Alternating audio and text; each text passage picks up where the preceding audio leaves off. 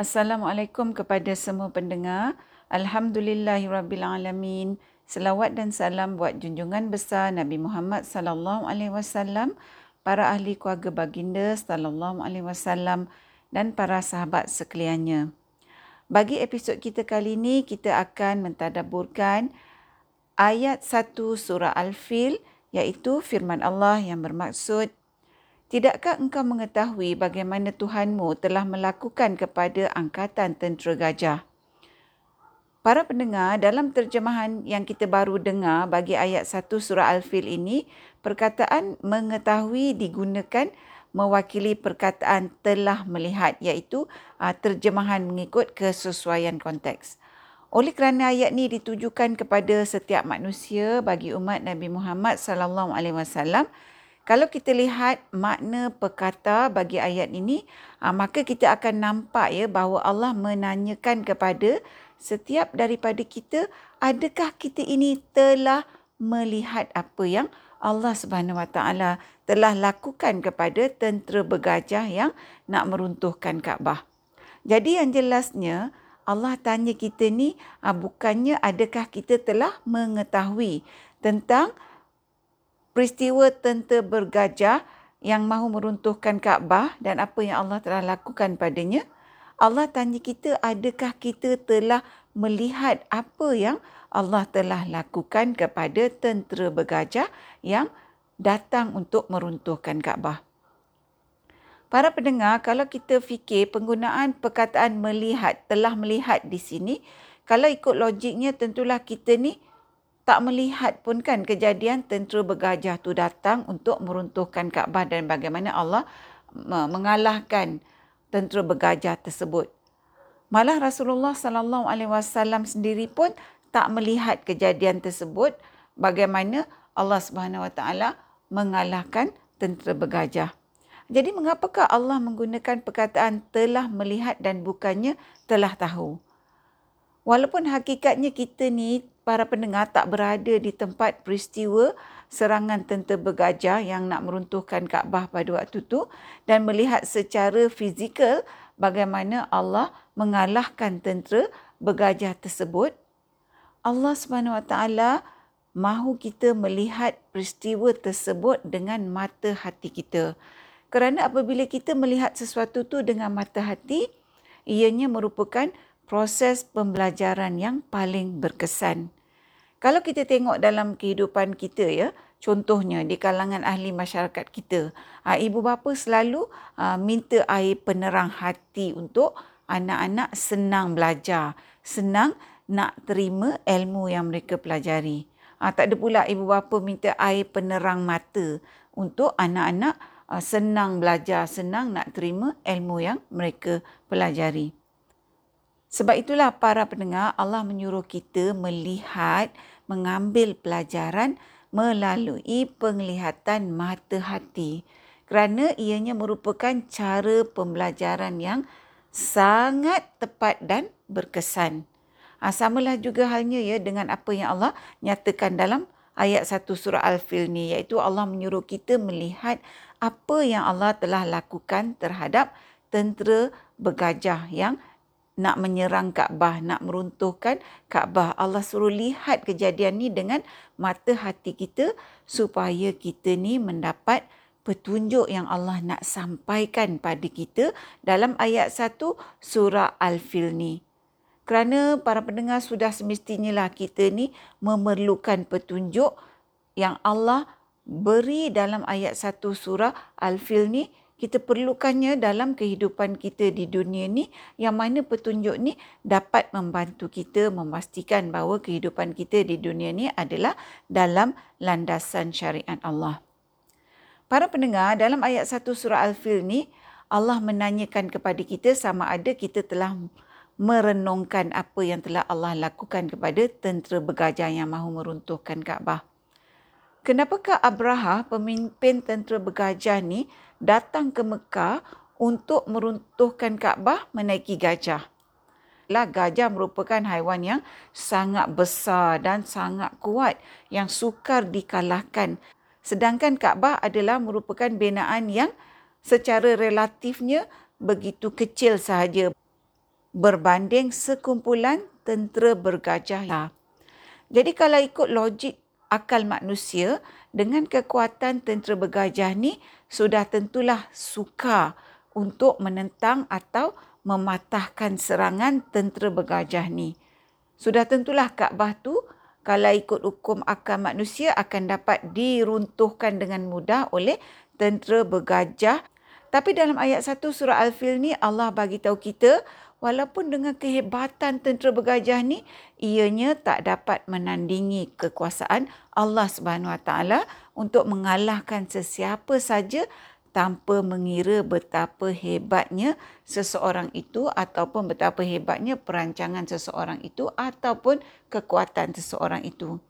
Jadi maknanya para pendengar Allah Subhanahu Wa Taala bagi tahu kita dalam ayat 1 surah Al-Fil ni bahawa dalam kehidupan kita tak kisahlah berapa terornya kita ni, betapa hebatnya perancangan kita atau apa sahaja kekuatan yang kita miliki macam kita kata tadi.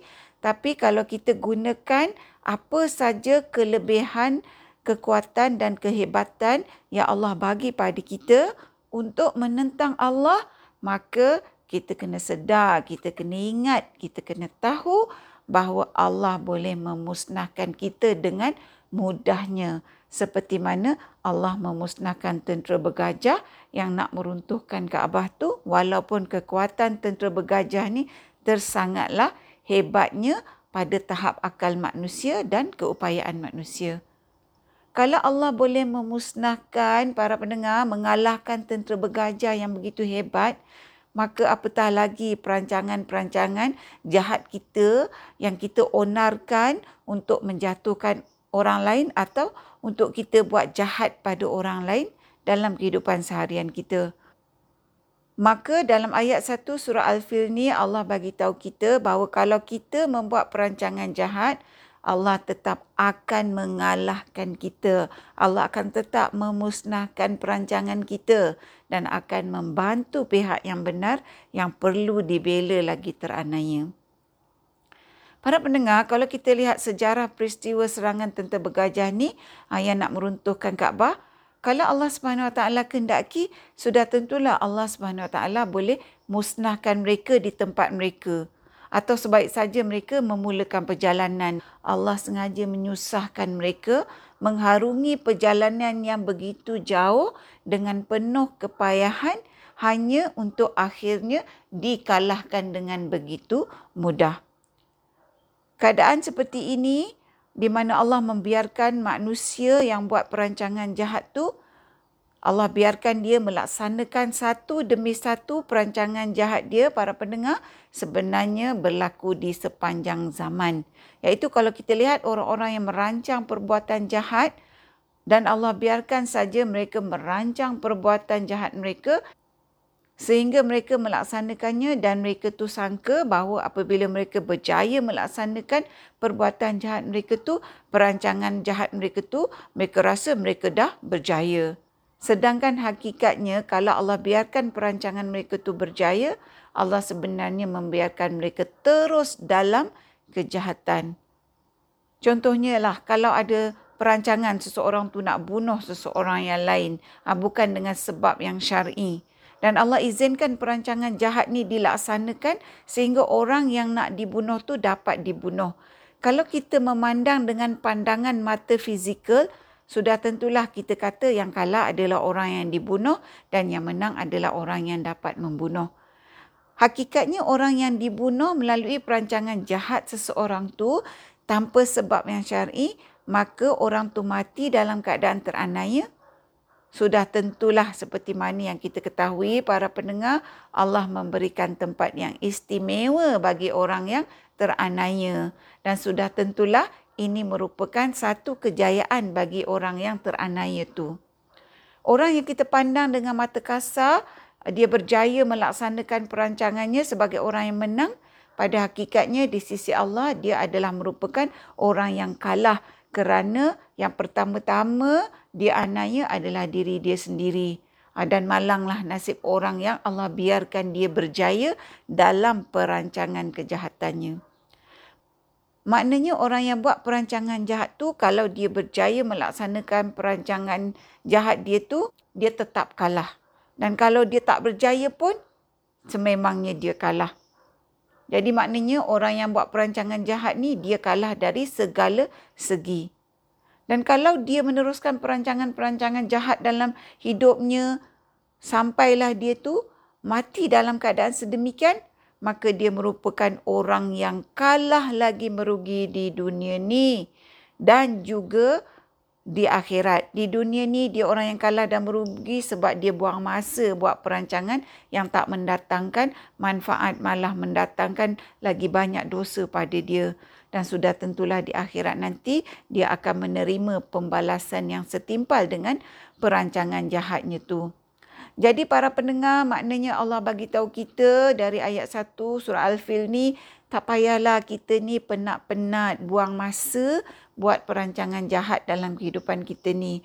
Kerana perancangan jahat kita tu yang mungkin mengambil masa yang lama, banyak menelan belanja, banyak memerlukan usaha dan tenaga, semuanya akan berakhir dengan kekalahan di pihak kita yang membuat perancangan jahat ni di dunia ni dan terlebih lagi macam kita kata tadi di akhirat. Sebab itulah para pendengar Allah tanya kita dalam ayat 1 surah Al-Fil ni, adakah kita telah melihat dengan mata hati kita apa yang Allah telah lakukan kepada orang yang membuat perancangan yang jahat? Iaitu bagaimana Allah pasti akan membiarkan mereka dalam usaha yang menyusahkan diri mereka serta Allah akan mengalahkan dan membinasakan orang-orang yang membuat perancangan yang jahat. Para pendengar, walaupun ayat 1 surah Al-Fil ni merupakan ayat yang pendek saja, tapi ianya mengandungi petunjuk yang sangat padat yang kita boleh gunakan sebagai panduan dalam kehidupan seharian kita. Yang mana panduan ni macam kita kata tadi dapat membantu kita untuk hidup di dalam landasan syariat Allah. Para pendengar yang dikasihi, setakat ini dahulu perkongsian tadabbur kita buat kali ini. Mudah-mudahan kita mendapat manfaat dari perkongsian kita pada kali ini. Moga kita bertemu di episod yang seterusnya insya-Allah. Assalamualaikum. Sekiranya anda merasakan bahawa perkongsian tadabbur bersama Dr. H ini memberikan manfaat kepada anda, saya ingin mengajak anda untuk menyertai saya bergabung usaha menyemarakkan amalan tadabbur Quran dengan memanjangkan perkongsian ini kepada orang lain serta jangan lupa untuk tekan butang follow untuk mengikuti episod-episod yang seterusnya. Mama.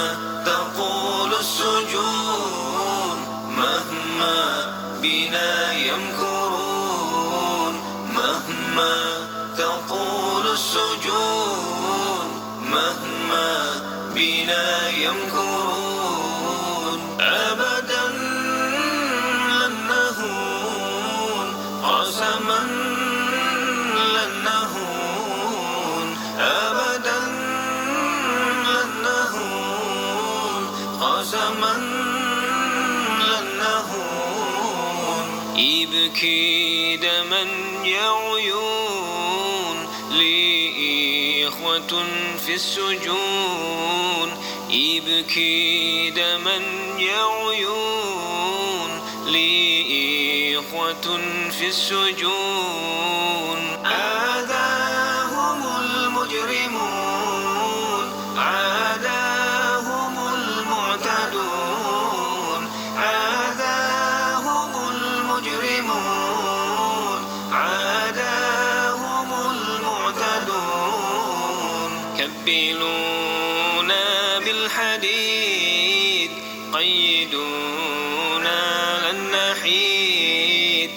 يستبدلون بالحديد قيدون